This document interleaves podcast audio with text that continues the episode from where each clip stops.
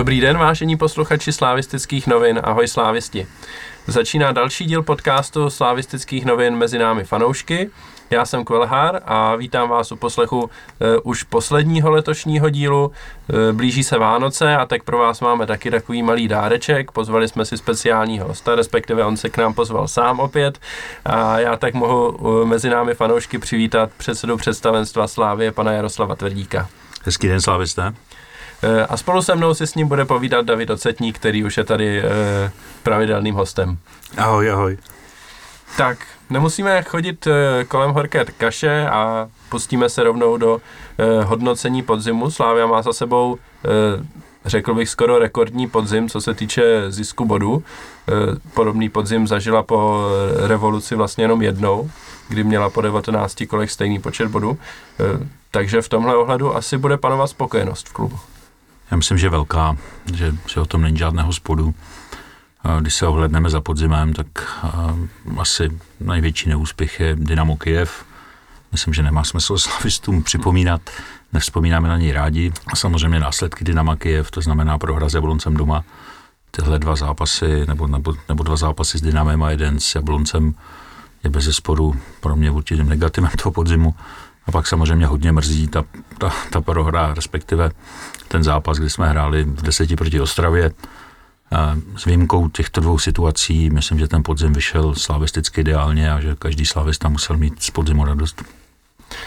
Já se rovnou zeptám, zůstává teda absolutní prioritou pro zbytek sezóny získat titul?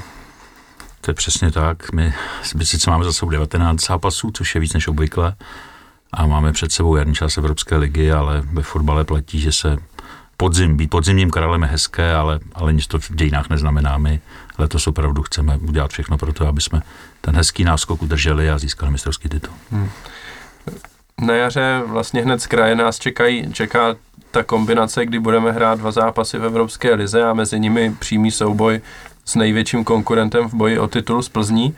Nabízí se otázka, eh, jestli bude Slávia některý z těch, některou z těch soutěží preferovat, nebo se takhle vůbec nechcete eh, o tomhle bavit a prostě pojedete naplno v obou soutěžích. My jsme vedli diskuzi o tom, jestli zápas Plzní neodložit a nekoncentrovat se naplně na, na zápas Genkem, jenže ono, to, to, to jaro je tak nabité, že by ten odklad stejně nic nevyřešil. My hrajeme domácí pohár, kdyby se podařil postup, ten problém tam existuje znova, je tam nadstavba, takže domluvili jsme se na tom, že prostě chceme být plně mezinárodně konkurenceschopný klub a musíme zvládat všechny zápasy. A současně jsme si složili na přání trenéra a sportovního ředitele takový tým, aby podobné situace prostě zvládal. Proto jsme přivedli nové hráče, máme dneska široký kádr. Jsem strašně rád, že se nám vyprazňuje Marotka, to znamená, trenéři musí z týmu hráčů, které, které dneska mají k dispozici v průběhu přípravy, prostě sestavit takový tým, aby to náročně rozvládl. Eh, myslím, že nevypustíme ani jedno a nedá se říct, že bude něco méně prioritního. A když se podívám na některé pozice prostě dneska v klubu, tak v drtivé většině je máme zdvojené a, a, a ať naskočí, kdo naskočí, bude to prostě plná sestava. Takže nebudeme prioritizovat, budeme servát to vítězství v, jak v Evropské lize, tak, tak z Plzní. Eh, já bych fanouškům připomněl, nebo možná řekl něco, co se neví asi úplně běžně. Eh, je vlastně v podobné situaci jako Slávia, on mezi těma, těmi dvěma zápasy se Sláví bude hrát taky s největším konkurentem v boji o titul s Brugami o víkendu, takže v tomhle si nemáme moc co vyčítat a e, konec konců ta situace je ještě o to, o to vlastně stejná, že Brugy taky hrají e, v Evropské lize, takže tam ta situace je opravdu totožná vyloženě. No, oni mají větší bodový náskok, že jo? Zatím, ale taky začínají tu ligu dřív, může hmm. se stát cokoliv. Oni mají, myslím, tři nebo čtyři kola předtím, než, než budou hrát se Sláví. Ne, my jsme dneska v situaci, kdy nemůžeme hledat žádné alibi, proto jaro prostě máme kádr na to, aby jsme to všechno zvládli. No, eh, když skončila eh, podzimní sezóna, tak eh, rovnou začíná zase přestupní období, takže ta, ty zprávy se sice změní z toho, že nesledujeme zápasy, ale za, začínáme sledovat přestupy. Slávia včera na tiskové konferenci eh, oznámila dva hotové přestupy a jeden, který má být na dobré cestě eh, v podobě Alexe Krále. Nabízí se otázka, všechno to jsou hráči z České ligy, jestli se Slávia v tomhle období bude orientovat jen na hráče z České ligy, nebo se i tentokrát kouká do zahraničí. Na to se mi složitě odpovídá, protože těch indikací už je venku příliš mnoho a, a já mám ambici být hodně otevřený. Není, nevidím na tom prostě nic špatného, protože vždycky takový přestup ví hodně moc lidí, je mezi novináři, je mezi slavistickou veřejností. Já nejsem zastánce názoru, že budu sedět včera na tiskové konferenci a, a v pondělí budeme slavně oznamovat nového hráče.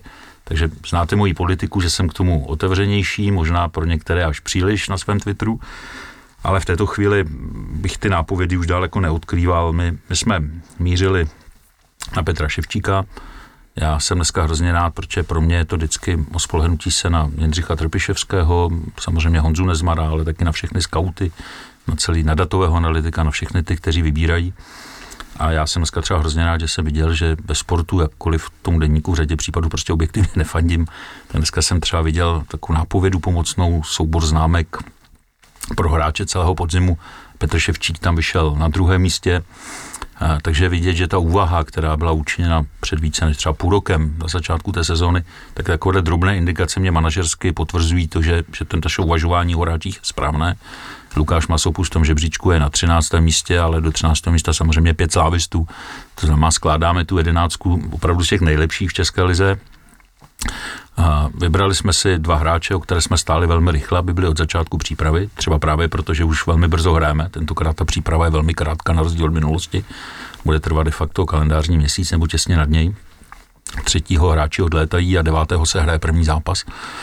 V tomto kontextu jsme udělali, nebo chtěli udělat všechno pro to, aby prostě už třetího hráči byli přestěhováni do Prahy, etablovaní a odlétali, ty nejdůležitější.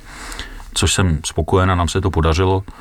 No a ještě míříme pro další dva a, a tam bych tu nápovědu, respektive Alex Král, navrátilec domů. Já jsem rád, že se vrací.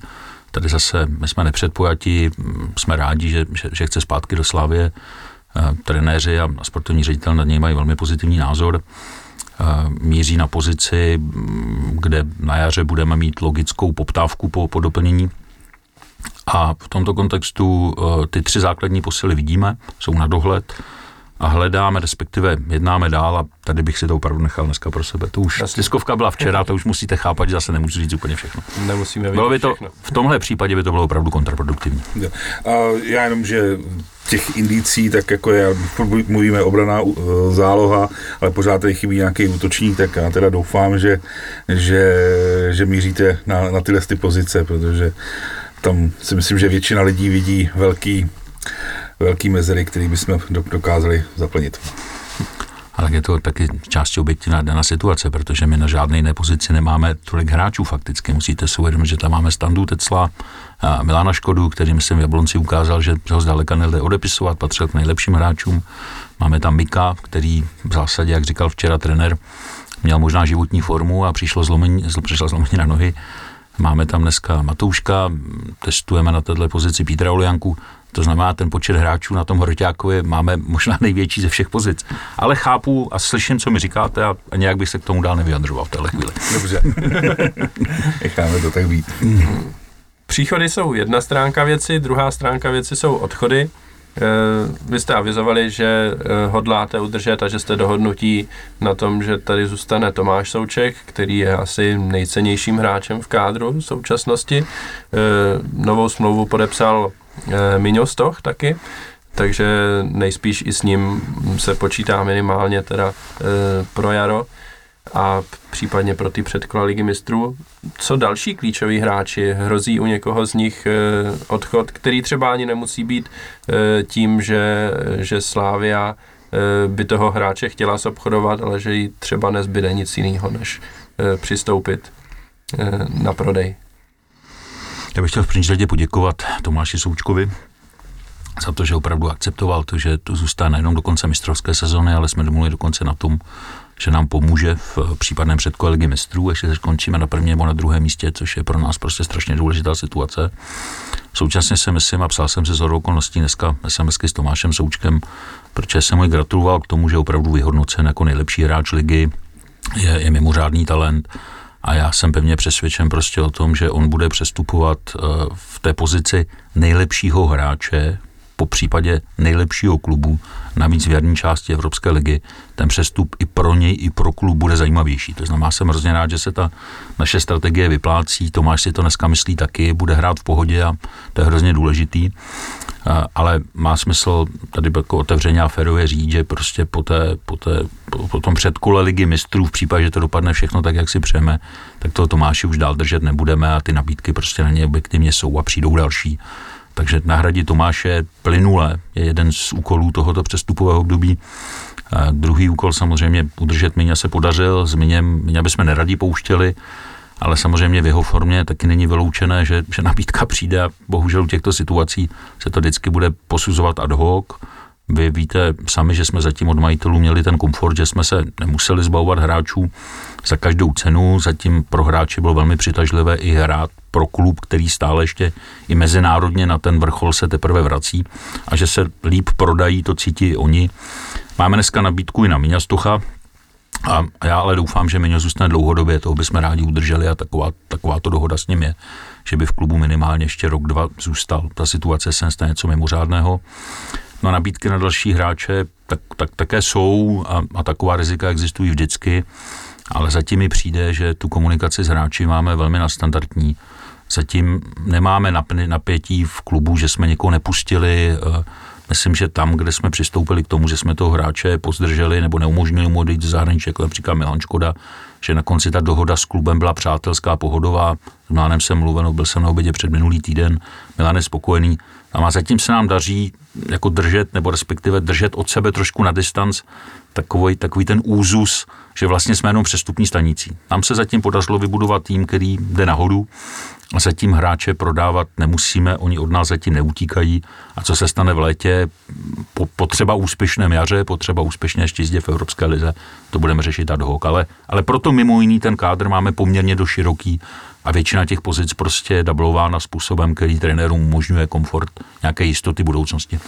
A když teda, tohle jste ta parta těch uh, nepostradatelných, když to řeknu, a pak tam ještě taková ta druhá parta, který si sotva zahrajou, zranění nebo výkonnostně, uh, s těma se nějak počítá nějaký odchody, nebo chcete nechat ten kádr dostatečně široký na to jaro a maximum uh, udržet třeba pokorný, že to je případ, kdy přišel uh, po nějaký sezóně, kdy moc nehrál, pak se zranil, tak ani nemohl ukázat v podstatě, co, co, co v něm je, ale jestli, jestli tohle není ten hráč, který by měl jít na nějaký hostování, rozehrát se a pak se, se vrátit, nebo já myslím, že v tuhle chvíli um, už nejsem v situaci, že bych oznamoval něco, co by bylo neveřejné opět. Já jsem, přestože si to lidé nemyslí, tak velmi dávám pozor na to, v jakém stavu ty jednání s hráči, z kluby nebo podobně jsou.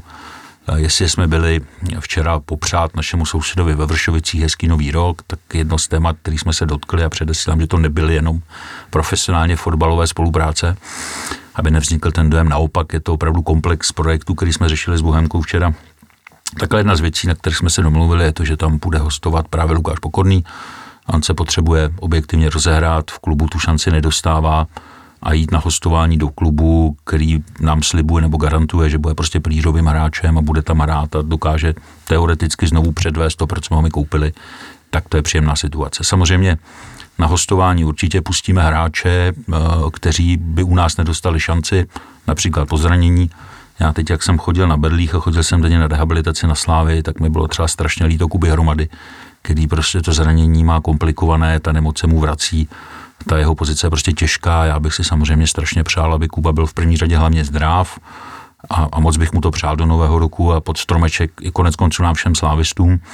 A také velmi pravděpodobné, že se nedostane do takové top formy, aby naskakoval hned v západech Evropské ligy. Tak jestliže bude zdravý, tak já si třeba umím představit hostování u, u Kuby Hromady, případně u dalších, kteří do, tu, tu, do toho základního kádru Slávy se nedostanou. Ale tady bych nechtěl předbíhat. Eh, hráči vstupují pod trenéry a sportovním ředitelem do přípravy s tím, že se všichni porvou a kádr, který dostane šanci hrát na Euro, tak samozřejmě nemůže být úplně ten, který máme v současné době. Část hráčů, kteří se v něj prostě nedostanou, tak buď z klubu odejde, nebo půjde hostovat. Je to logické. Eh, v létě a vlastně nejenom v létě, ale i, i v předchozích přestupních období Slávia eh, přiváděla hráče za částky vyšší, než eh, bylo do té doby zvykem. A Eh, dost těch hráčů, kteří přišli vlastně nakonec do toho úplně jako do základní sestavy, neproniklo. Když zmíníme třeba Balucu, který vlastně pořád druhý nejdražší hráč Slávě, jako co se týče částky, za kterou přišel, nemálo peněz, proslýchá se stál i zelený, Petr Olajinka byl zraněn, teď se teda už dostal do základní sestavy, Matoušek taky byl na český poměry velice drahý hráč. Netrápí vás trošku, že ti hráči, kteří stáli až tak jako vyšší sumy, eh, se do té sestavy prosazují tíž, než by asi odpovídalo těm, sen, těm cenám?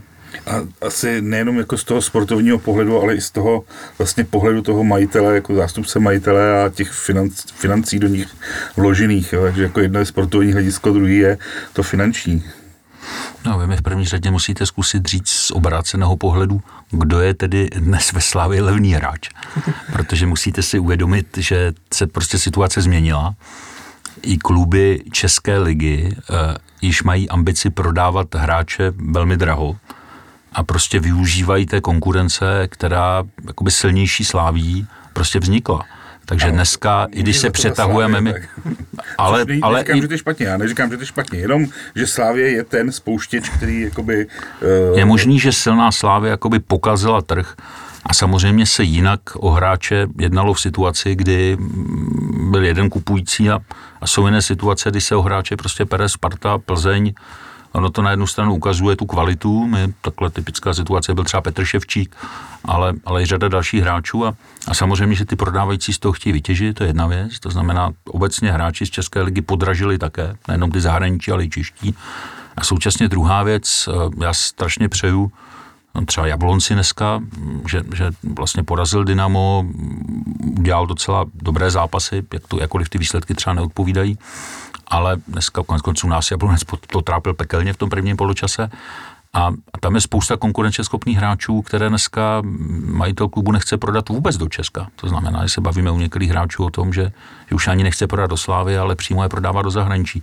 A to je prostě dneska trend, to znamená dneska každý, kdo jde do Slávě a má tu kvalitu, tak už ty prodávající jsou si toho vědomi když berete, když jsme se bavili o chvilku, před chvilkou o Ševčíkovi, když berete druhého nejlepšího hráče podle třeba toho hodnocení, jakkoliv je to jenom jeden z ukazatelů, tak je prostě objektivně drahý, s tím se nedá nic dělat. Co se týká hráčů, o kterých jste hovořil, nám proto možná zase obloukem se vrátíme k té vaší jedné z prvních otázek, a jestli míříme jenom na hráče z České ligy, mě k tomuhle přesně z okolností včera řekl Honza Nezmar, že to vlastně, proč míříme na ně dva v tuhle chvíli, protože jsou trenéři i Honza bytostně přesvědčení o tom, že ta aklimatizace bude rychlá. A přesně jsme se bavili o tom, co vy jste říkal na příkladu právě Baluci, eh, že ta aklimatizace prostě je delší. U zahraničního hráče je delší. Zvyknout si na specifický herní styl Slávě, eh, který je velmi fyzicky náročný, je, je velmi svázán taktikou, je to otázka usadit se v Česku, všechny ty věci znáte, to nebudu říkat žádnou novotu. A to byl třeba jeden z důvodů, proč trenéři teď sáhli většinou po těch, no proto poslední po těch hráčích České ligy. Ale já bych se z druhé strany nebál, já jsem pevně přesvědčen o tom, že ten scouting na ten výběr byl prostě v pořádku. Viděl jsem, že fanoušci spekulují, jestli Baluta půjde hostovat, nepůjde. Eh, myslíme si, že je to dobrý fotbalista, že ty důvody, proč jsme si ho koupili, trvají já věřím tomu, že se, že se chytí přes zimní přípravu a začne nastupovat pravidelně. Není tam žádná dramatická nespokojenost nebo nějaká neobliba u trenerského týmu.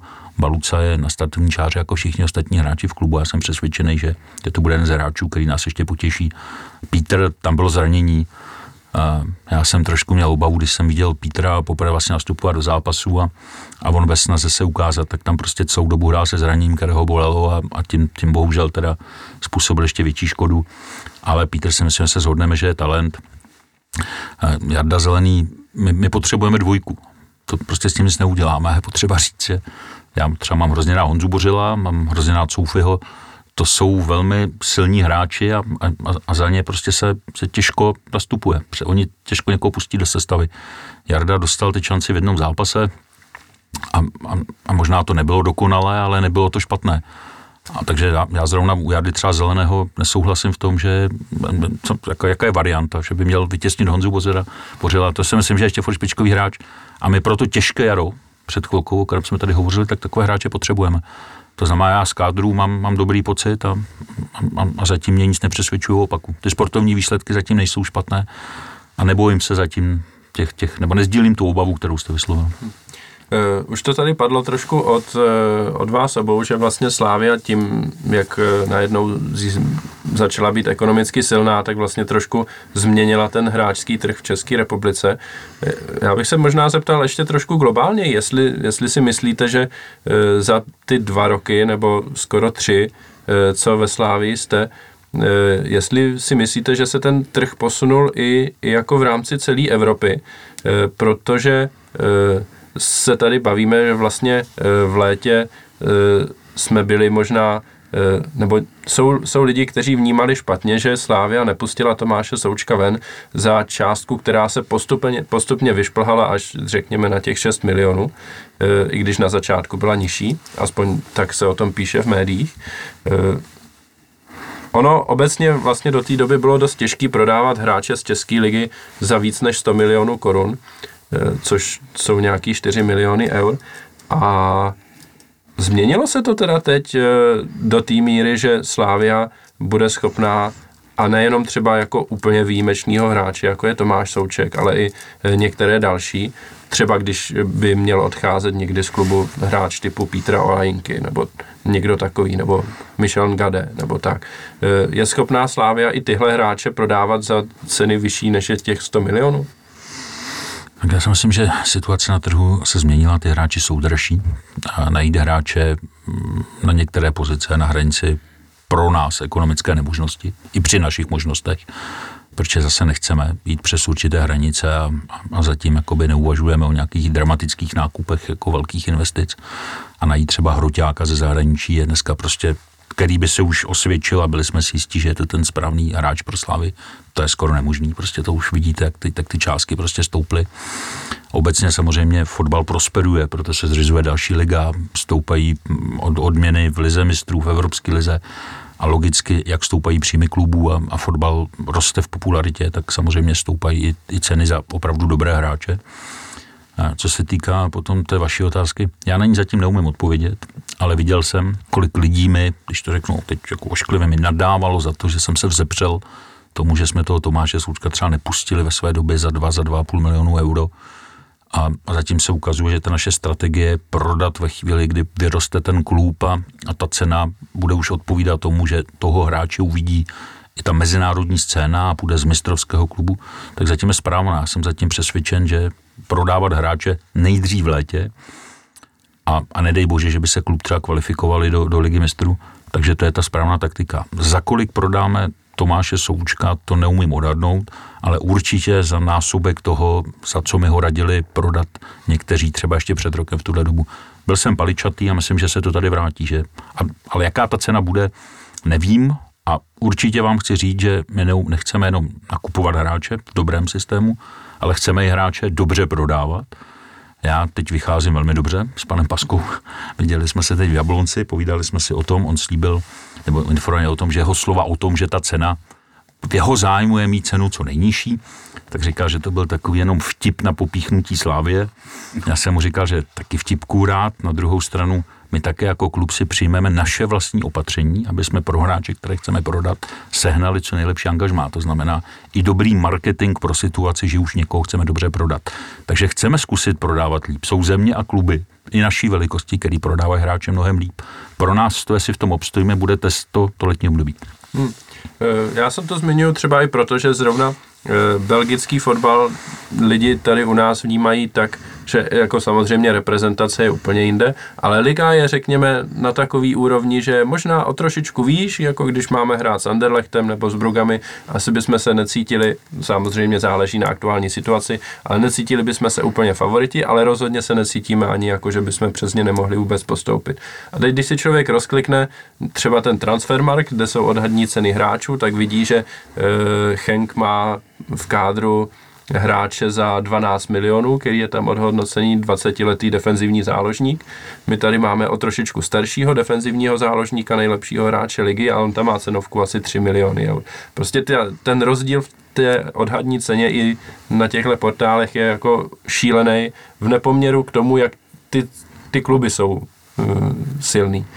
Takže jestli takový můj point asi byl, byl v tom, že e, je možný, že vlastně s tím, jak, jak jde čas, tak e, tyhle nějaký rozdíly se postupem času budou vyrovnávat e, i s tím, jak prostě Česká liga bude vnímaná třeba líp, pokud se bude dařit klubům v Evropě. Já, protože jsme, jsem to zatím nezažil, tak nemůžu říkat životní zkušenosti. Já jsem vlastně fakticky ve fotbalovém managementu, když se nad tím zapíšte velmi krátce, méně než tři roky, a zatím jsem dobré prodeje hráčů ještě neměl možnost dělat, respektive jsem nechtěl možnost dělat.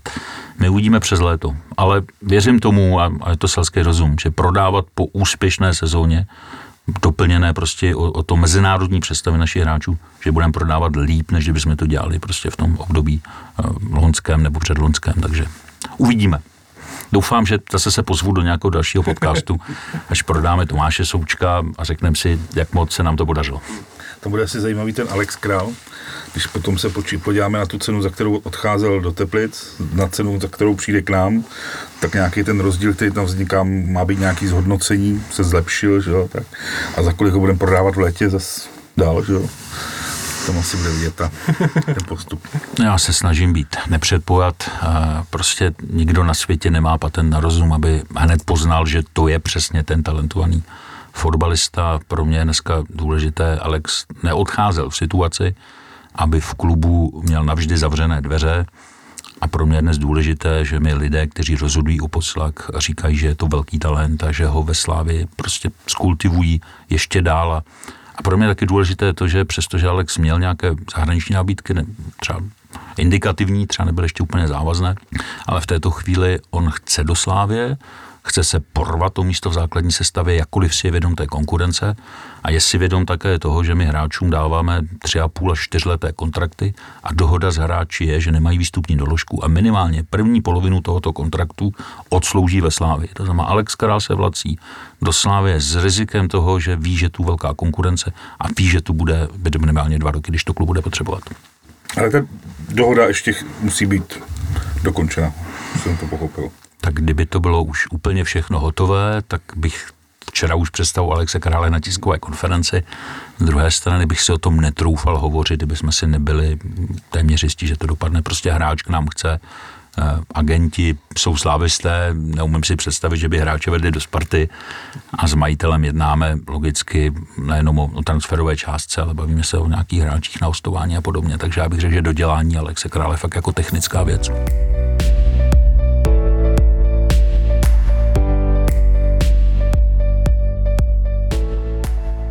Tak, probrali jsme A tým a přestupy a příchody, odchody a sezónu.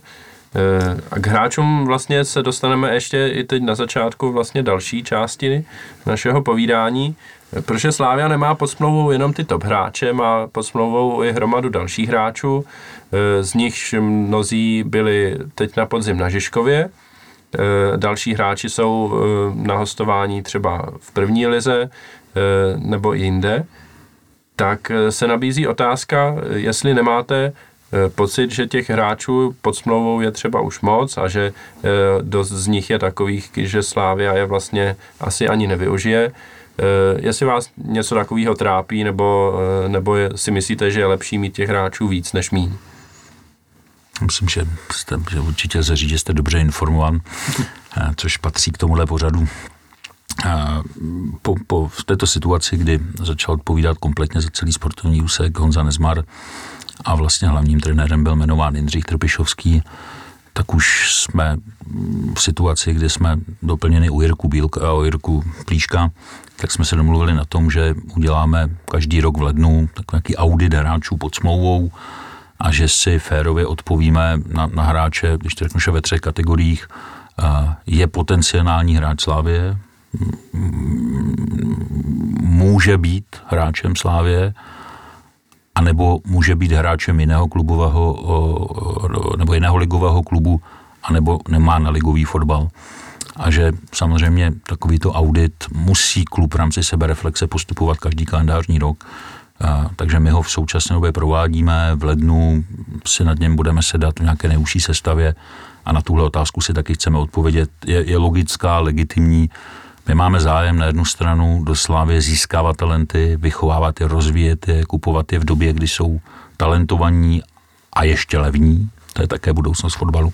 To je potřeba říct, že já jsem se pro Znemo díval, za kolik jsme utratili za tři roky třeba za přestupy za mládež a, a ta částka ve srovnání s přestupy za, za hotové hráče je relativně nízká. To znamená, když se jeden z nich ročně podaří, tak to vrátí veškeré náklady na, na investice do, do mládeže, do mládežnické akademie při těch cenách, rostoucích cenách fotbalistů. A na druhou stranu věnovat to úsilí všem těm hráčům, které máme pod smlouvou v případě, že na tu slávy už prostě nemají, tak je nemá smysl držet jakoby u nás a, a má smysl jim to férově říct a nabídnout jim jinou fotbalovou perspektivu. Tohle je fotbalový život a logicky se do takového to pocitu nebo, nebo do takovéto sebereflexe musí dostat i Slávě. Takže ano, počítáme s tím a je vidět, říkám, to má dobrá informace. Zeptám se k tomu ještě, uh, Slávě nějakou dohodu s, s Viktorí Žižkov, nějakou úzkou, eh, i trenér se tam dostal, že a tak dál. A vypadalo to, že budeme mít nějakou úzkou spolupráci jako se Slováckem nebo ne, spolupráci, v podstatě nějaký hráči, že by tam mohli jít, že? Teďka to zase vypadá třeba nevím, s Bohemkou, že jste teďka jednali, že byste jim někoho počuli. Máte někoho jako z těch klubů, který jako opravdu stojí o ten zájem, eh, o ty hráče, protože i někteří hráči v těch klubech jsou v podstatě zadarmo, že, že platí slávy nebo z větší části, protože určitě jako ekonomicky jsou pro ty menší kluby dost, eh, dost náročný, aby, aby je platili, tak nějaká jako dohoda uší s klubama, jako řešíte to nějak běžně, nebo je to tak těžký v rámci té ligy a o nějakých osobních rovinách a třeba to Slovácko, mi to připadalo jako, že to bylo jako docela dobrý místo a pak tam byl zápas, kde jsem si říkal, tak to asi nepůjde. Já myslím, že to, že to pojmenováváte velmi dobře. A my jsme měli pocit, že takovou farmou může být, nebo farmu, abych je nechtěl tím oni sebou dočenit těmito slovy, ale ve spolupracujícím klubem mohla být Viktorka. Ale pojďme si říct, že ta reakce tam pro mě nebyla úplně příjemná. A zase, aby, jsme, aby nám fanoušci Viktorie, kde jsme měli trenéry, které jsme platili, měli jsme tam hráče, které jsme platili a aby nám tam fanoušci skandovali v Slávě a to, jako to se přiznám, že teda od spolupracujícího klubu opravdu neočekávám. Takže my tam ne, nezavíráme dveře, není to o tom, že s Viktorkou boucháme a teďka nic, ale ale myslím, že to bude prostě jenom normální partnerský klub, že to nebude prostě strategická spolupráce. Myslím, že je to takové oboustranné vyznění té, té situace, která tam nastala. Co se týká Slovácka, tam jste to řekl zase naprosto perfektně. Byla to slovácká slávia. Nabízí se to. Byl to klub, který velmi stál o spolupráci se Sláví a předkládám řadu návrhů a měli jsme pocit, že už jsme v tom dost daleko. No a pak přišel ten zápas, který asi všechny naštval, protože opravdu těch posledních deset minut bylo velmi agresivních a, a ta, ta snaha tehdejšího jejich trenéra která, která jednoznačně vedla hráče k tomu, aby, aby, aby zraňovali nebo aby byli agresivní. Ta emoce tam bohužel jako byla a nás to vedlo k tomu, že jsme to pozastavili nebo zpomalili. Dneska je tam nový sportovní ředitel, je tam nový trenér. Já myslím, že se k tomu opatrně nějakou formou vrátíme, že může být Slovácko klub, který o tu spolupráci stojí a může být naším, když to řeknu, všem moravským partnerem, ale, ale na principu obou strany výhodnosti. Bohemka je soused, to se prostě objektivně nabízí.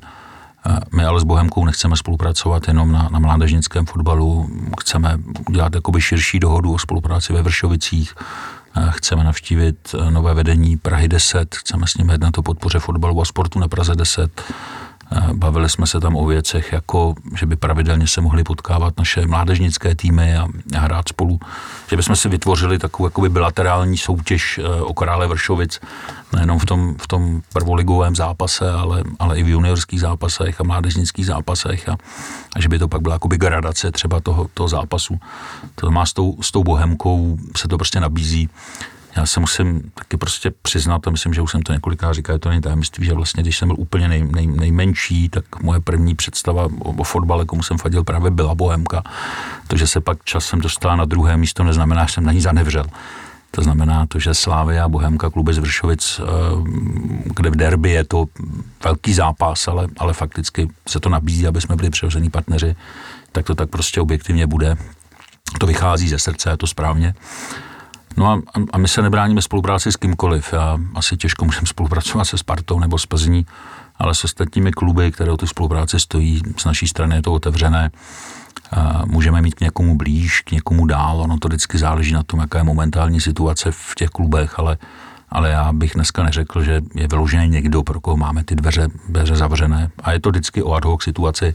Ono zpravidla, když zase někoho získáváte, tak logicky Eh, oslabíte ten klub a ty kluby zpravidla žádají kromě finančních prostředků za transfer, tak, tak se snaží získat tu výhodu těch silných klubů, ke kterým Slávě dneska v Česku patří, tak se snaží získat i tu hráčskou náhradu a na tom ten fotbalový obchod jakoby stojí. Má si, že dneska jsme přivedli Alexe Krále, tak když jsem říkal před chvilkou, co ty technické detaily, tak je to přesně ta jejich poptávka po některých hráčích na, na hostování, protože jim odchází víc hráčů a pro ně jsou naše akademie nebo, nebo, nebo naši talenti, tak jsou samozřejmě popravdě jako příklad na Alexe Krále, které se od nás vytáhli a my se bereme zpátky, tak jsou to přesně ty transfery, které mají smysl. A já v této chvíli říkám znovu, Sparta a Plzeň jsou těžko představitelní partneři, jinak nikomu z prvoligových klubů ne, necítím nějakou nevraživost, naopak všichni u nás mají otevřené dveře. Já si fér přiznat, že ty moravské týmy přece jenom mají nějakou averzi vůči Praze, to prostě tak je a v obráceně to tak nějak tak funguje, prostě bohužel. Uh, u ty Viktorky Žižkov tam, ač to pro to vedení mohlo být ekonomicky určitě zajímavý, tak přeci jenom ten uh, fanouškovský tábor byl vždycky víc na té spartianské straně, to tak prostě vždycky bylo, takže uh, a to rozhodnutí samozřejmě vzhledem k jejich umístění, to asi tak je celkem uh, rozumný. A říká se, že seděl vedle, seděl vedle sebe mladý kluk, který bral velký plat a měl ho včas a vedle něj seděl Žižkovský starší hráč, který čekal na výplatu tři měsíce a samozřejmě to tam asi takhle tyhle ty věci úplně nefungovalo, což je škoda, za mě teda jako škoda. Je, jsme o to taky větší očekávání a oni pravděpodobně od spolupráce s námi taky v této chvíli mm, když to řeknu, že trošku to ochladíme a, a vrátíme to do nějakého takového přirozeného mechanismu, když my budeme mít zájem o něco, o nějakou spolupráci s nimi, tak se ozveme, když budou chtít něco oni od nás, tak se ozvou. Eh, ne, ne, ne, ne, jako odejdeme od toho strategického partnerství a necháme to jako otevřené dveře pro oba dva kluby. V úzovkách nepříjemný tam je ten balík hráčů, který jsme tam měli umístěný. Že? Je to jeden úkol z úkolů Honzy Nezmada, eh, aby pro tyto hráče našel uplatnění a je to samozřejmě součástí toho auditu. A samozřejmě naším úkolem je jakoby zabránit tomu, aby od nás, před námi je situace, že máme mnoho talentovaných hráčů v těch uh, ročnících 19, 18, 17 a samozřejmě ve chvíli, kdy těch hráčů je tam víc a my jim nenabídneme kariéru uplatnění v prvoligovém týmu, tak nám budou ty hráči utíkat. A, a, a pro nás je důležité, to je konec konců příklad jako Bucha do Plzně, ten je velmi specifický, ale pro nás je důležité, aby jsme na tu mládežnickou akademii, eh, do které investujeme, ke které se asi taky dostaneme, eh, tak aby jsme těm hráčům byli schopni nabízet jakoby úplnou kariéru. A, a na to musíme mít funkční mechanismus spolupráce s prvoligovými kluby, které třeba ty možnosti nemají. A to je úkol pro Honzu Nezmara, tvrdě na něm pracuje, aby každému z těch hráčů, mimochodem, který byli prostě na Žižkově, tak aby našel hráčské uplatnění. A, a jsem rád a, a nechci to teď oznamenat, protože si nejsem jistý, jestli už se to smí, jestli to třeba vidí ty hráči nebo ty kluby, ale vím, že hrada, řada hráčů třeba ze Žižkova najde uplatnění v prvoligových týmech jste tady mi hezky nahrál na další téma, to je ta mládežnická akademie. A obecně jsem se chtěl vlastně eh, dostat k tomu, o čem jsme se bavili v létě, když jste přišel poprvé do podcastu. Eh, a ta mládežnická akademie tam byla velkým tématem, eh, tam padlo tehdy, že už do konce srpna by se mohlo něco oznámit, je konec prosince, zatím nic oznámeno nebylo. Chápu, že asi to není úplně chyba na straně Slávě, protože se tam čeká na nějakou akci z magistrátu třeba, byly volby, eh, je teď nový vedení na Praze, takže eh, je asi pochopitelný, že, že tam je nějaká prodleva, ale otázka se nabízí, jaký je teda aktuální stav, co se týče toho projektu a případně, kdy se můžou fanoušci těšit na nějaké oznámení.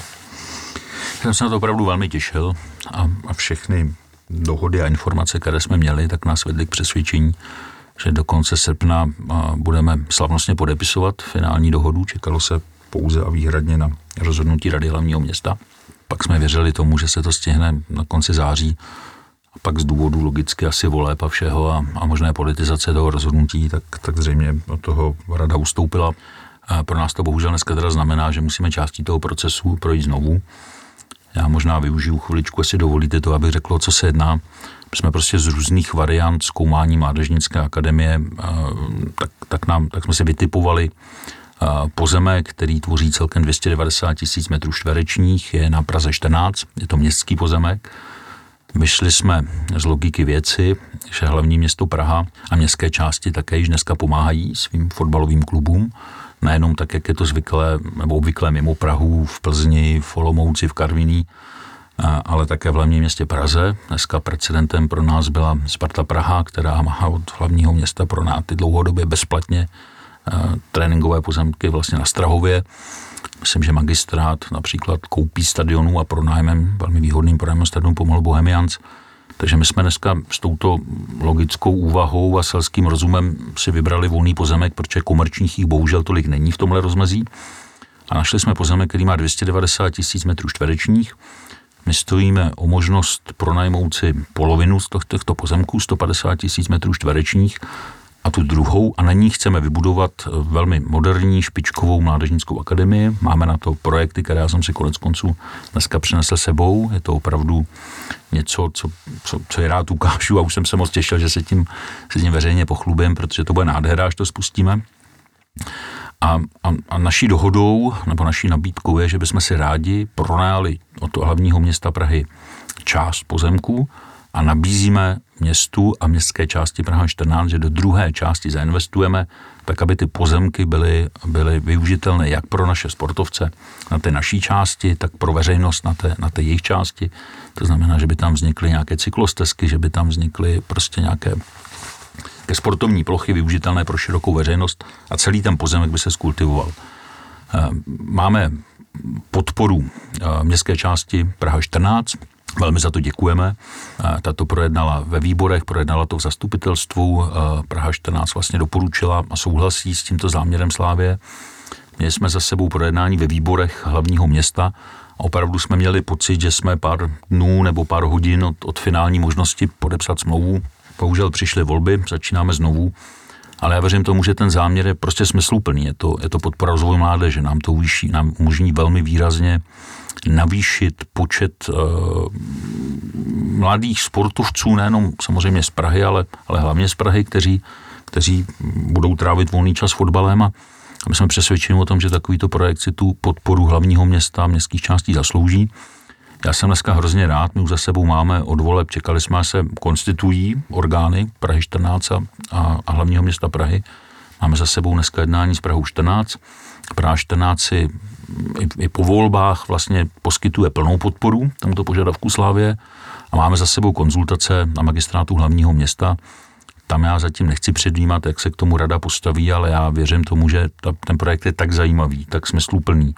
Eh, nechce mít zadarmo. Jedná se o pronájem pozemku. Navíc nabízíme spoluinvestici do, té, do toho pozemku, který by měl sloužit široké pražské veřejnosti a věříme, že má tak pevné základy, že, že nalezneme podporu i u současného magistrátu. Musíme bohužel podat nové žádosti, takže to bude chviličku trvat, ale zase jsme v situaci, kdy Slávě má 126 let, tady nemůžou hrát roli 2-3 měsíce. Tam jediné, co mě mrzí, že jsme nemohli splnit ten slib vařejný, že to představíme na ten podzem loňského roku. Ale ten náš zájem do toho investovat prostě trvá, ten projekt je živý, už, uh, už, na něm, už na něm velmi tvrdě pracujeme a já věřím tomu, že, že na jaře bude venku a bude slavnostně startovat. A to znamená asi, asi tolik za mě v tuhle chvíli. Moc se na to těším a je to pro nás velká prioritní věc. Eh, dalším tématem, eh, o kterým jsme se vlastně bavili a eh, co padlo v létě, byla nějaká jako ucelená prezentace střednědobých a dlouhodobých cílů klubu. Teď samozřejmě víme, jako tuhle sezónu hrajeme o titul, v létě se chceme dostat do ligy mistrů. Padlo v létě taky, že vlastně nějaký cíl jako v, vyloženě v té pohárové Evropě se týká až vlastně té přes příští sezóny. Ani ne třeba úplně té příští, kdyby byla nutnost se do té ligy mistrů dostat. Eh, plánujete něco takového, nebo vlastně změnilo se něco i tím, že eh, byl nějaký proces změny toho majitele, eh, takže pořád trvá tak, taková nějaká postupná hierarchie, prostě zabydlet se na špičce České ligy a postupně pronikat do Evropy?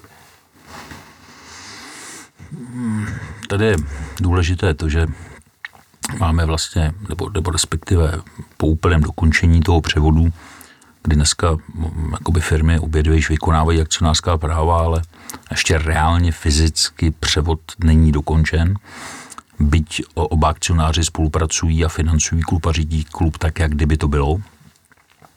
Není pochyb o tom, že dokončen bude. Opravdu myslím, že míra jistoty je stoprocentní tak v této chvíli ty ambice k tomu klubu mají jakoby opravdu velké.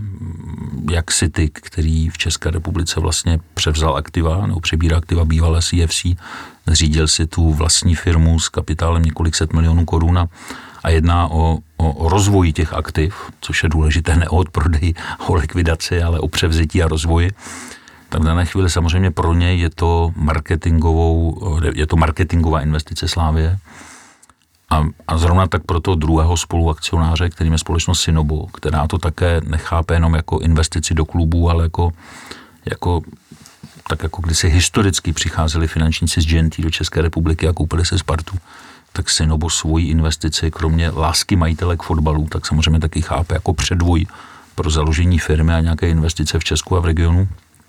Takže v tomto kontextu samozřejmě ty, ty, ty filmy obě dvě jsou velmi silné a neplánují a, a, a, a ne, nepřejí si, aby klub hrál ve, ve středu ligy. A samozřejmě spojují ty investice, které nejsou malé, nejenom s úspěchem v České lize, ale opravdu mu kladou jako velmi vysoké cíle na, na mezinárodní scéně nebo mezinárodních pohárech. Ta ambice prostě hrát každý rok uh, ligu mistrů, jsem strašně rád, že se podařilo posunout koeficient a věřím, že, že se to ještě zvládne, že ta šance obrovská je na to jaro, že budeme do toho 15. místa, že tu budou ty dvě kvalifikační místa do ligy mistrů a my ten cíl od majitelů opravdu hrát eh, nebo, nebo, nebo soutěžit o ligu mistrů eh, v podstatě z mistrovské pozice, tak de facto máme. A, a já od majitele bez přehání jsem prostě dostal jasný cíl, dovést klub k mistrovskému titulu a v případě se to nepodaří, tak jako skládat účet a v tomhle prostě jako jsou kluby, kde si můžou dovolit neměnit management po, po neúspěchu. Náš majitel dává poměrně hodně peněz a, a čeká, že to přestane, to prostě účet složí. V tomto kontextu ten cíl je jednoznačný, vyhrát ligu a pokusit se získat ligu mistrů. My proto děláme maximum, je to velmi těžké. Ve fotbale věci je potřeba dělat s pokorou a nerozhoduje jenom to, kolik dodá peněz to nás učí český mezinárodní fotbal, ale, ale my, my ten úkol prostě máme a musíme se o něj pokusit. Jako já. To je rozhodnutí akcionáře, to, to není sen představenstva. To je úkol a, a na úkolech se prostě pracuje. No.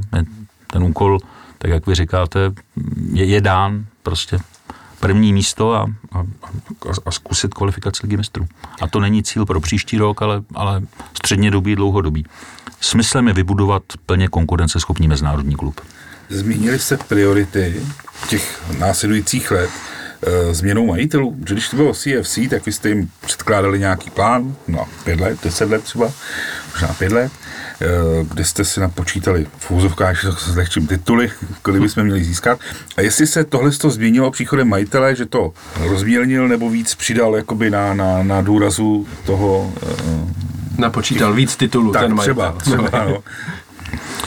Ne, když to řeknu už pro, pro CFC bych se nebál říct, že ta investice byla spíš jako charitativního charakteru a ten tlak na ten úspěch nebyl tak velký ve své době. Řekl bych, že tam byla také odlišnost v tom, že majitele CFC a, a, a respektuje a ať se stalo, co se stalo, tak prezidenta CFC mám prostě rád. Byl to pro mě milý člověk.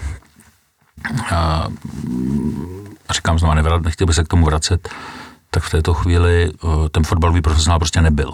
A tady jsme dneska v situaci, kdy Cityk eh, eh, si nic jiného, než spojení, je to jeden z nej, největších brandů v Číně, je to top 5 čínská společnost, kotovaná na burze v Hongkongu v Šangaji. Její heslo je, je prostě nebo respektive celá ta jejich filozofie je nastavená být nejlepší.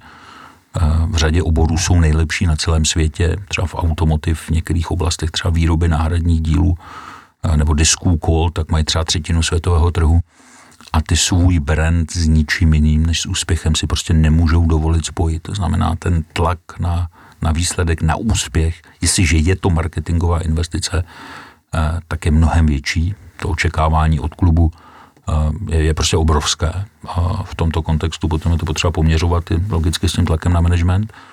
Má tak synobosy nepřeje nic jiného než, než úspěch. Prostě jestli je vstupuje na tento trh, tak, tak nechce mít neúspěšný klub. V téhle souvislosti je potřeba říct, že je tam větší profesionalita. Logicky majitel Synobo je předseda představenstva pekingského klubu. Ty ambice mají velké.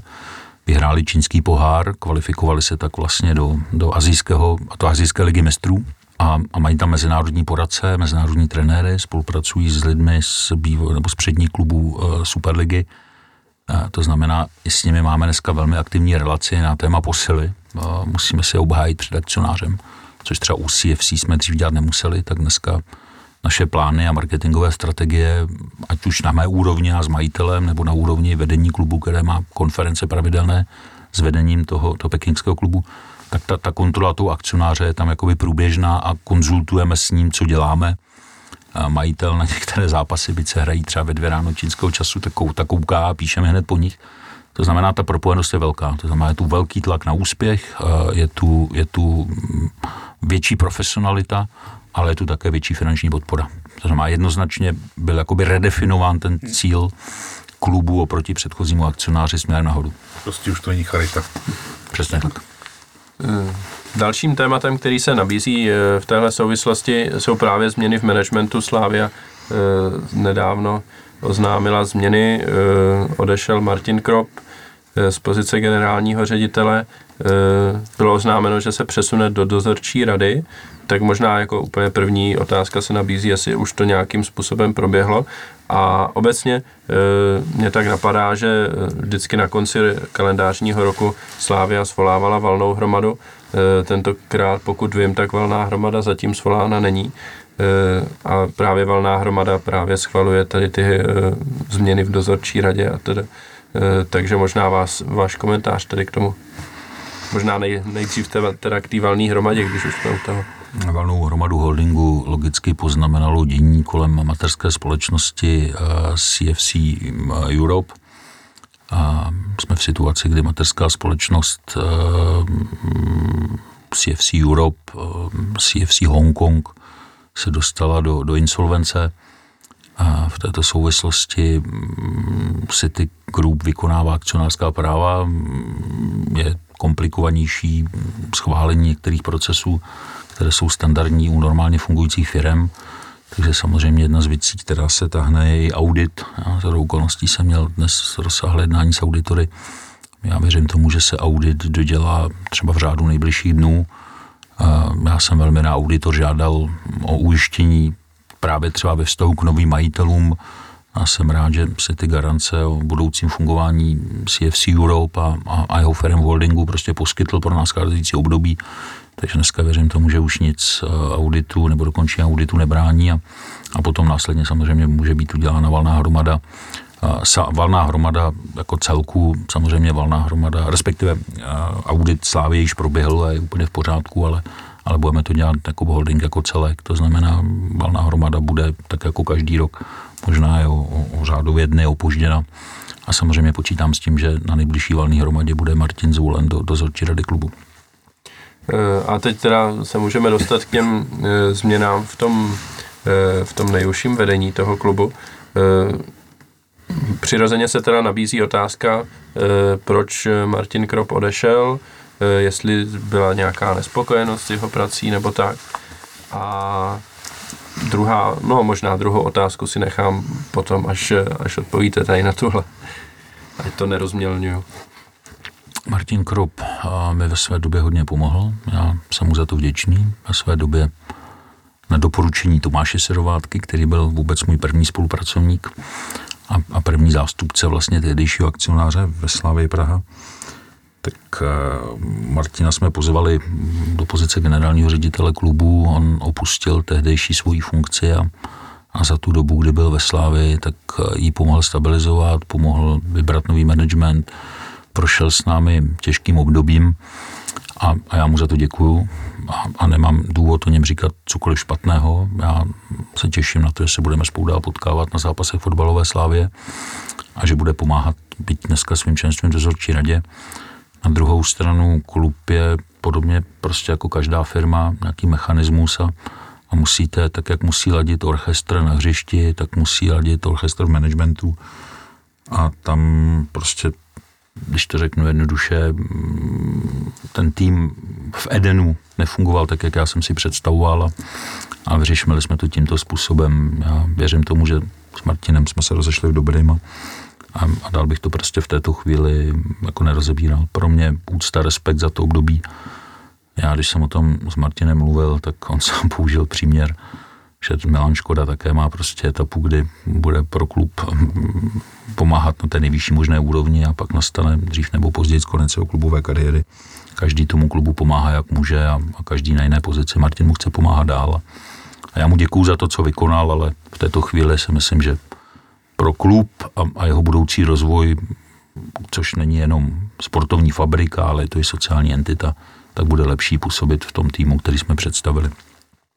Uh a to možná už odpovědělo na tu otázku, ale přesto ji položím, protože e, fotbalové kuláry jsou takový, že prostě se šíří různý šumy a e, k člověku se dostanou nějaký spekulace, tak se zeptám rovnou, jestli to, přes, to složení, které jste teď představili, je konečné, anebo se e, můžou stát ještě nějaké další změny v nejbližší době?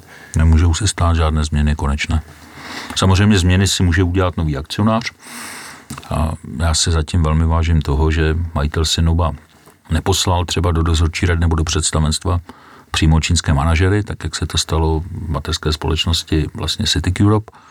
Je možné, že, že dřív nebo později nějaký představitel akcionáře přijde, já bych si to přál a vážil bych si toho, ale zatím v této chvíli ta důvěra od majitele Synoba je prostě velká. My jsme na pravidelním denním nebo, nebo týdenním kontaktu, respektive na denním skoro a a zbytek firmy na, na týdenním kontaktu.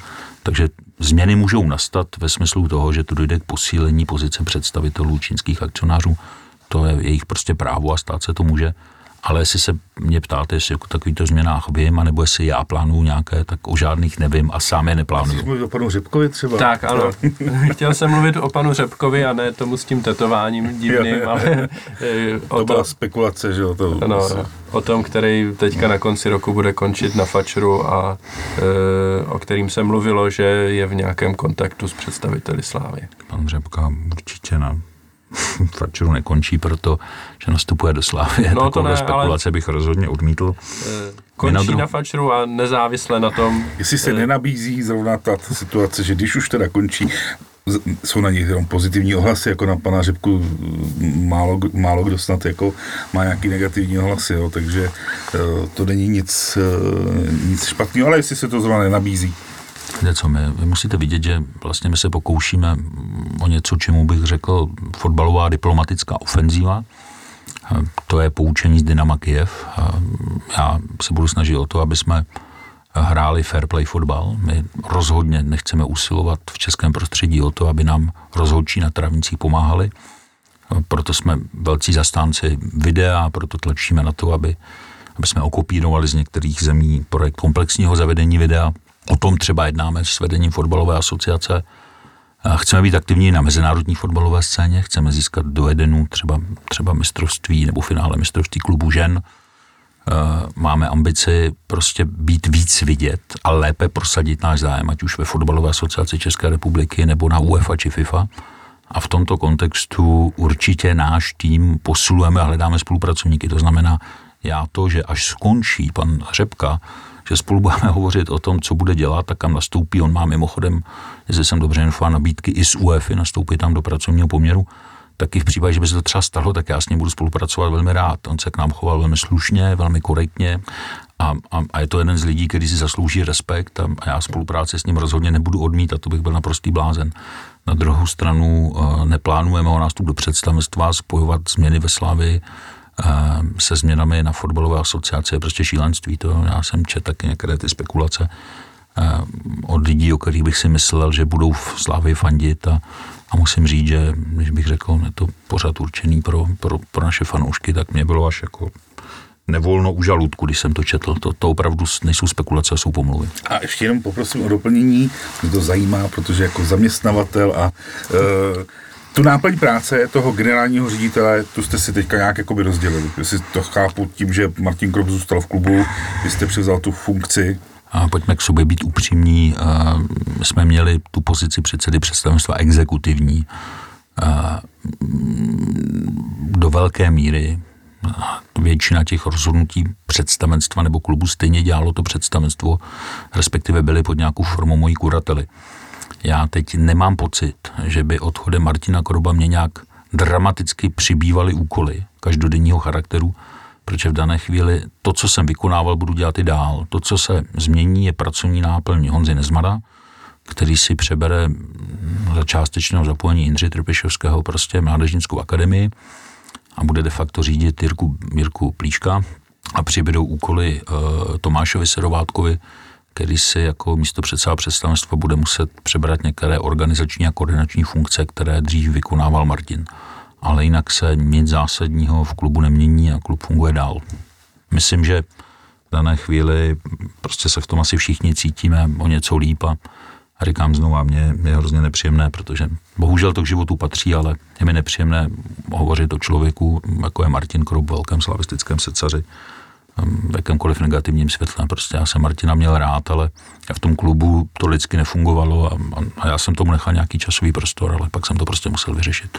Martin je z mého pohledu vynikající manažer, eh, strašně chytrý člověk, ale možná má méně sociálního EQ než vyžaduje pozice generálního ředitele klubu, který je v první řadě sociálně společenskou entitu. Ještě jeden člověk odešel ze Slávě v rámci těch změn a to byl pan Trepeš. E, já osobně jsem s ním skoro nepřišel do styku, možná jiní účastníci našeho podcastu, kdyby tady byli, tak by o něm mohli říct e, víc. Ale přesto jsem zaznamenal, e, že ten jeho odchod byl možná trošku překvapivý, Eh, že i pan Trepeš ho třeba úplně moc nečekal. Eh, proč jste se rozhodli se s ním rozloučit a, eh, a jak vlastně k tomuhle rozhodnutí jste dospěli? Já jsem překvapen, abych byl teda překvapen, kdyby byl pan Trepeš překvapen, že pana Trepeše jsem opakovaně jako předseda představenstva buď přímo nebo zprostředkovaně požádal, respektive jsem mu uložil, aby mě informoval například o o dění v Kodani. Tam já jsem nebyl přítomen a, a chtěl jsem po něm jako bezpečnostním řediteli průběžnou zprávu, jeho informaci, jeho názor na, na, na to, co se tam stalo a jak to budeme řešit. A já jsem signalizoval, že mám vůli to řešit, že s některými negativními věcmi prostě musíme se jako klub vyrovnávat jinak. A pan Trepeš za šest týdnů nepovažoval za nutné jakýkoliv dokument e, doručit. Jestliže jako představ, představenstva vydáte pokyn a v každé firmě na světě vám ho podřízený manažer neplní, tak se s ním prostě loučíte. A já jsem chápal, že si na to mohl v první etapě vyžádat dost času, ale jestliže takovýto úkol nesplnil opakovaně a po týdnech od jeho zadání, tak já takovéto bezpečnostního ředitele nepotřebuji. Já potřebuji na této pozici. Ta pozice je velmi senzitivní v každém fotbalovém klubu. Je potřeba vždycky najít vhodnou formu uh, řešení těch, těch problémů, které ve fotbale vznikají. My potřebujeme podporu našich fanoušků. Tato pozice je velmi senzitivní v tom, aby komunikovala s fanouškovskou základnou a hledala v první řadě jako řešení pozitivním způsobem, to znamená v komunikaci a ve spolupráci. A na druhou stranu jsou situace, které jinak než tvrdě vyřešit nelze. A, a, a mně přišlo za poslední dobu, že prostě v tomhle se mi s kolegou Trepešem nedařilo nalezat řeč. A na některé věci já jsem musel sám vstupovat třeba do debaty eh, s tribunou Sever. Tam mi ve své době říkala, že přes to všechno, co my jsme měli v hlavách, že, že přání klubu je dělat věci pro fanoušky. Fotbal pro nás je život a chceme, aby z něj měli všichni radost. A jestliže na té první naší schůzce mi představitelé tribuny Sever říkali, že management klubu má přezdívku nejde to, tak mě to normálně úplně vyrazilo dech. A některé věci, například pro fanoušky, pro základnu tribuny Sever, tam se všem líbí ta, ta chorea, všichni tomu tleskáme, ale pan, pan Trepeš nebyl ochoten vyřešit ani tak, tak jako minimální věci, jako je to, že auto může zajet do stadionu a, a může si to tribuna seber prostě rozbalit a připravit. A tohle je třeba marginální drobnost, ale pro mě byla potom, těch, drobností bylo příliš a ta Kodaň byla rozbuška. že dneska je tam Aleš Tluka a, a, a hovoříme spolu velmi přesně znova o tom, co od něj čekám na této pozici. Je to bývalý policista, má zkušenost s bezpečnostními sbory, není to žádný nováček a, a já věřím, že tu pozici zvládne.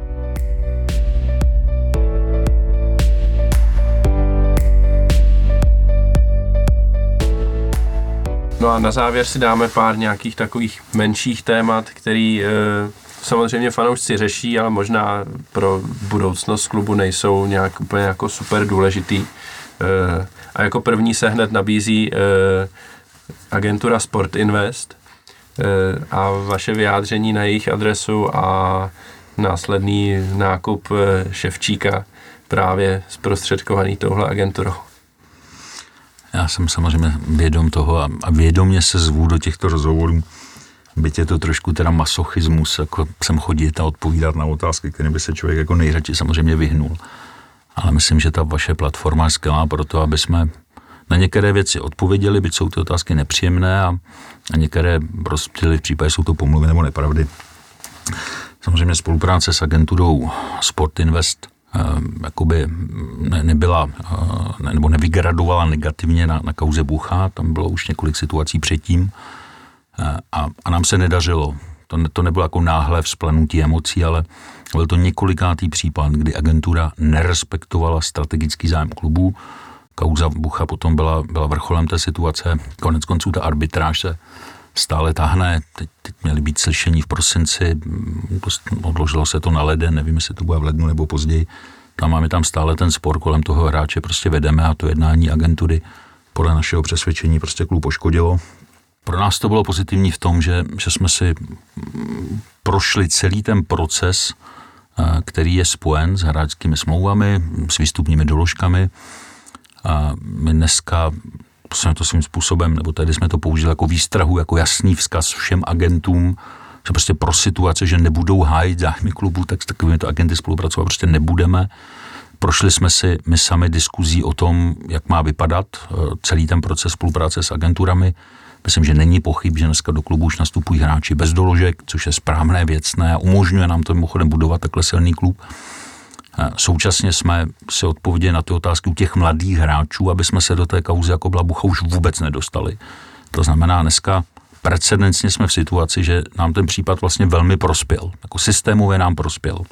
Jinou věcí je, že, že samozřejmě tady, jak mi je přes 50, a, a zejména teď s Berlemi už si začínám připadat jako starý člověk, eh, tak samozřejmě staré poučení říká nikdy neříkej nikdy. Eh, tady se mi to neříká prostě lehko, ale byl jsem v situaci, kdy jsme jako představenstvo mohli stát za svým nešťastným kategorickým zákazem s touto agenturou, anebo mít na druhé straně přání trenéra eh, získat některé hráče, které jsou pod touto agenturou.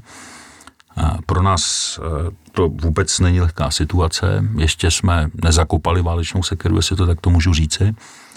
Ale jsme v situaci, kdy část hráčů, nejenom Petra Ševčíka, ale některé další, na které zatím cílíme, tak, tak jsou pod smlouvami této agentury.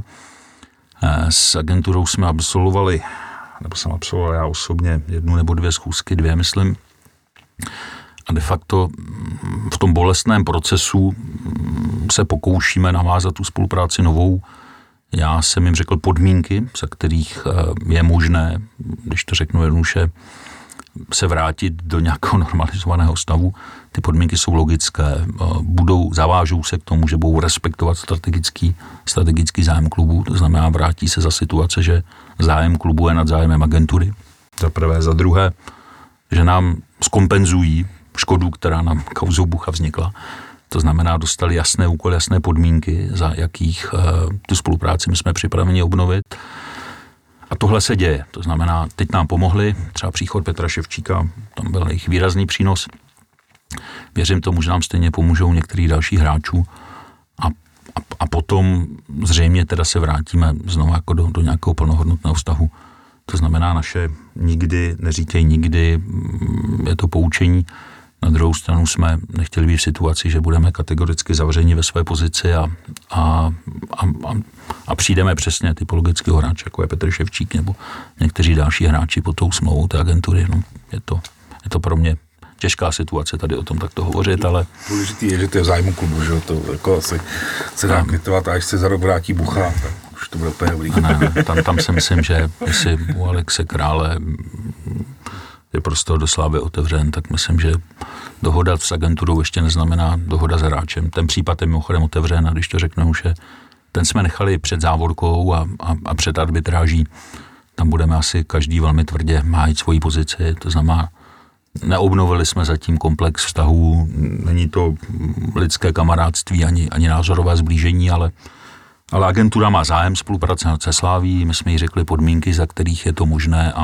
a v dané chvíli část jich je splněna a část jich ještě musí splnit. Já se zeptám na ticketing. Vždycky co rok se řeší ticketing. Eh, my jsme na nějaký poslední schůzce, když jsme se potkali, tak jste říkal, že uvažujete o nějaký změně, tak jenom jestli stále nebo pořád ten ticket portál je tak důležitý, že zůstane, nebo Pane docetník, teď se musím bez mučení přiznat, že jste zabrousil do tématu, na které nejsem připraven. Takže tady se bez mučení přiznám, že od, od Aleše Stluky, kterému to patří, tak teď aktuální informace, v jakém stavu nemám. Férově připravím se na to buď do to na příští pozvání, anebo vám tu informaci poskytnu napřímo, abyste to rozebrali na některé z vašich dalších Obecně se lidi taky ptají ohledně stadionu, že jo, je tam pořád ta nešťastná díra v té východní tribuně, která lidem vadí. Sedačky samozřejmě velký téma, eh, který jsme řešili v létě. Sedačky hráčů. Se, tak, tak, sedačky hráčů, no. Eh, ale nejenom sedačky hráčů, třeba teď jako, že jo, se bude hrát v únoru hodně, tak jestli třeba do budoucna nějaký vytápění e, tribun a prostě rozvoj stadionu tímhle směrem neříkám Wi-Fi úplně, já myslím, že Wi-Fi na stadionu ne, je zrovna jako nesmysl, i jako technologicky. Má, jo, ale... máte jako postupné kroky zlepšování toho stadionu, eh, naplánovaný, nebo čekáte na nějaký uh, požadavek z fanoušků, ať už jde o design nebo o funkčnost. Tam se přiznám, že nápisy nebo stadium vevnitř, mě jako nevadí ten nápis, ale není úplně proveden tak, že by, že by z toho člověk byl tak pojďme step by step. Hmm. Já začnu odzadu od toho nejjednoduššího. Ten nápis samozřejmě mi vadí.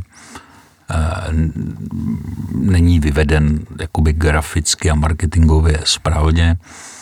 A já jsem o tom hovořil s Tomášem Serovátkou, ten mi vysvětloval, že to byla věc nějakého technického uchycení těch, těch plachet, že, že, jako, že to není takový amatérismus, jak se může zdát na první pohled při pohledu na ten nápis, já jsem Tomášovi samozřejmě říkal, že kdybych věděl, že to bude vypadat takto, tak bych raději, a že to nejde udělat, ono je to řešení, není to trvalé, ale od samého začátku jakoby je, je koncepčně řešeno jako provizorní a přijde tam nový. Jsem říkal, že samozřejmě, kdyby, kdyby jsme si to přetestovali a byli jsme si vědomi toho, že to bude takto pro oko nevzhledné, tak jsme to pravděpodobně nedělali a počkali jsme na finální řešení. Má jsme si toho vědomi, a, a bylo to chápáno jako provizorní a máte pravdu, jestliže v tuhle chvíli říkáte, že se vám to úplně nelíbí, nám taky ne. Jsou to osobní preference. Já sedím na východě, ne, koukám ne, na, ten, ne, na, na, na ty nápisy. Ne, ne. Nevidím tu díru, protože je na východě, tak tam mě třeba nevadí. Jo? ne, ne, já myslím, že tady se zhodneme. Jo. Prostě to, tohle je to provizorní krok. A, a netváříme se, že je to finále, s kterým jsme nadšeně spokojení. Bod jedna, bod dva. Uh, sedačky. Hráčů. Hráčů, zatím. Hráčů. zatím. Já jsem v jednu chvíli už byl nadšen. My jsme si vybrali firmu Recado, udělali jsme dohodu, sedačky, když měly být dodány na stadion. Ve finále mě teda samotného překvapuje, jak, jak, jak asi obrovský zájem o tu komoditu. Protože jsme se dostali do situace, že by těch sedaček uh, bylo 20. A protože jsem slíbil fanoušku, že budem do konce roku, uh, tak nám jich firma nabídla, že nám jich dodá v tom termínu 20 navíc ještě nevyhřívaných. A, takže byla situace, že, že proto, abych splnil přání fanoušků a, a udělal jsem to, to, to hezké gesto, že by se něco mírně posunulo, tak bychom se dostali do situace, že to řešení by nebylo kvalitní a koncepční. Ta, ta naše ambice je, potřebujeme tam v podstatě 2x20, 2x18 plus dvě rezervu, potřebujeme 40 hráčských, regule přísně ukládají, že musí být vlastně podmínky stejné pro domácí, pro hostující tým, jestli pro naše hráče chceme, chceme ty nejkrásnější a vyhřívané, tak to samé musíme poskytnout soupeři. A plus samozřejmě naší ambicí je tam udělat i, i ještě nějakou širší změnu, aby, aby vedení klubu sedělo poblíž hráčů a společně, aby tam seděli náhradníci a nějaký ten realizační tým. Takže celkem prostě poptáváme v téhle chvíli 60 sedaček a, a chceme také v grafice a v provedení, která opravdu bude červeno-bílá na míru a bude krásná. Takže ta chvíli, dejme tomu, že ten horizont toho, kdy to, eh, kdy to celé představíme a kdy se to celé předělá, tak bude třeba únor příštího roku. To znamená, dali jsme přednost na konci před řešením, podobně jako ten nápis, aby to bylo a měli jsme všichni radost, tak já si myslím, že, že ta naše snaha jako vyhovět fanouškům, že to fanoušci cítí, že se o to snažíme, ale, ale lepší je už věci dělat jako dobře, dokonale, profesionálně a neměně, aby, aby jsme už prostě byli opravdu mezinárodně konkurenceschopný klub a, a nedělali jsme ty věci jenom jakoby sobě pro radost, ale aby to mělo smysl dlouhodobý pro budoucnost. To platí vlastně pro ten stadion. Vy mě trošku týráte pravidelně jako těžkými dotazy, ale já to ještě neslavím ani tři roky v pozici předsedy představenstva. Myslím, že jsme ušli jakoby obrovský kus cesty já jsem hrozně rád, že se viděl teď výkaz Den Arény, to je v zisku, to znamená poskytuje služby klubu a dokáže si na sebe vydělat na některých pronájmech. A v tomto kontextu samozřejmě ten zisk zůstává ve stadionu a, a používá se pro rozvoj. Myslím, že jsme tam udělali jakoby už hodně úprav, já nevím, uvíden, piva, potravin, a máme tam nějaké další ambice, vybudovalo se muzeum. Ono to musí jít prostě ruku v ruce, my, my zase nemůžu chtít po těch majitelích aby, aby jednorázově prostě zainvestoval úplně do všeho a klub změnili jakoby během krátké doby. To znamená, ta, ta aspirace je, já myslím, že jsme se bavili taky dlouze u nás o znamená díře, jaké řešení jsou, oni jsou řešení, můžou tam být nějaké provizorné sedačky, je to zase, může se tam vybudovat něco krásného, jak nějaký reklamní nosič. Asi ta možnost dát tam nějaký jakoby panel, který zajede a, a, a doplní opticky ten stadion, aby to oku ladilo tak ta možnost jako existuje, ale zase pro vaši informaci už jsme v řádu jednotek milionů, takže když to řeknu, že všechno je to o penězích. A, a o tom, v jakém pořadí a s jakou prioritou je, je investovat. Takže z těch možností, kdy ten shopping list máme dlouhý, tak, tak postupně to bereme. A říkám znovu, muzeum byla velká priorita a ještě ho stále doděláváme a moc se nám myslím všem líbí. Tak určitě i na tyhle dojde. Určitě dřív nebo později si tu, i tu díru zaděláme. Jenom teď nedokážu odhadnout, kdy. A, takhle, a nechci to slíbit, abych zase tady neseděl na dalším slavistickém podcastu a nedostal jsem sám sebe do pasti toho, že, že v dobré vůli něco slíbím a pak to nebude. Eh, jedna věc, kterou, eh, která se taky týká jako rozvoje toho stadionu a je vlastně možná úplně nejaktuálnější, je právě trávník vyloženě. A mluvili jste o tom i včera na tiskové konferenci, eh, že je to jako výzva pro vás udělat ten trávník nějak jako lepší, než je aktuálně, přestože je zima. Eh, tak bych se zeptal, jestli je to vůbec jako řešitelný teda a jestli se něco plánuje, nebo a není to jako otázka jenom tohohle roku, to se za rok bude opakovat, protože za rok zrovna tak budeme, budeme začínat eh, jaro v půlce února, kdy je největší zima, že jo? No, přesně ono. My jsme, ono, přesně ty taky o tom, že máte nějaké, nějaké množství peněz v každoročním rozpočtu a, a někdy vám život ty priority prostě přidělá. Ten trávník je typologická ukázka toho, že, že přesto jsme to neplánovali, ještě vlastně v předloňském roce jsme měli dokonce vyhlášený nějaký trávník jako jeden z nejlepších.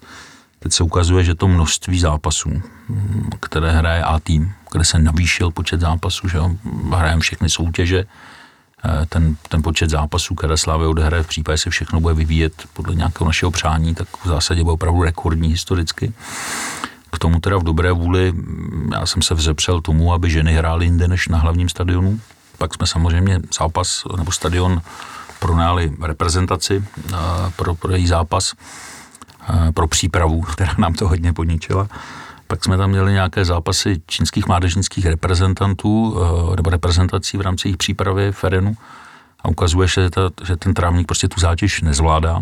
Já jsem z okolností minulý týden, nebo tento týden jsme podepisovali, minulý týden to bylo, takže jsme investovali do, když to řeknu, moderních osvitných ploch, to znamená, je to to přesvicování a zahřívání trávníků, to znamená, to je jedno z našich opatření. Testujeme nějaké varianty pořízení, nějaké zakrývání trávníků, protože jsou jakoby názory, že, že vlastně nějaká ta, ta typická plachta skleníkového typu a taky zkouší taky někde po světě, že, že v krátkodobém horizontu to zakrývání může vést jakoby k podpoře růstu. A testujeme i variantu a poptáváme teď řešení, jestli, jestli bytě zima a, a logika věci říká, že trávník zakoření jenom za, za, za výhodných klimatických podmínek, tak Aleš Luka velmi intenzivně jedná s českými, s mezinárodními firmami a legitimně se bavíme o tom, že máme variantu, že třeba trávník zkusíme ještě vyměnit, že budeme, že jsme měli velké zisky třeba z koncertů, já jsem dneska třeba hrozně rád, přestože čínská reprezentace a to Van Bell Van Road Centrum začínalo taky trošku jako, jako charita, jako podpora našeho akcionáře, tak na konci se ukázalo, že to byl ziskový projekt. Takže na těchto věcech jsme prostě vydělali a, a, jestliže chceme se znovu vrátit ke koncertům, které taky plánujeme být v kratším termínu, než byla ta doba, to je taky už jedno z poučení, že ty koncerty dneska složitě promotéry nutíme, aby je víc narovnali za sebe a, a ta doba od položení trávníků do zahájení fotbalové sezóny, aby se prodloužila, tak jestliže na těchto věcech vyděláme, tak prostě to potom nemůže poškozovat ten, ten prvoligový tým. Prostě máme dneska samozřejmě obavu, ty zápasy v tom únoru, ten travník není dobrý a, a, jsme, a teď hledáme řešení, vše, říkám, včetně toho extrémního, že, že zainvestujeme travní a travníku, ta, ta cena v téhle části sezóny se pohybuje třeba kolem 3 milionů korun a, a jestli to bude technicky možné, tak to prostě uděláme, protože potřebujeme pro to jaro hrát na kvalitním terénu a, a samozřejmě špatný trávník smazává kvalitu našich fotbalistů a to si nikdo nepřeje. Jednoduchá otázka teďka. Odvolal jste regulérní gol v Jablonci? to jsou Vánoce.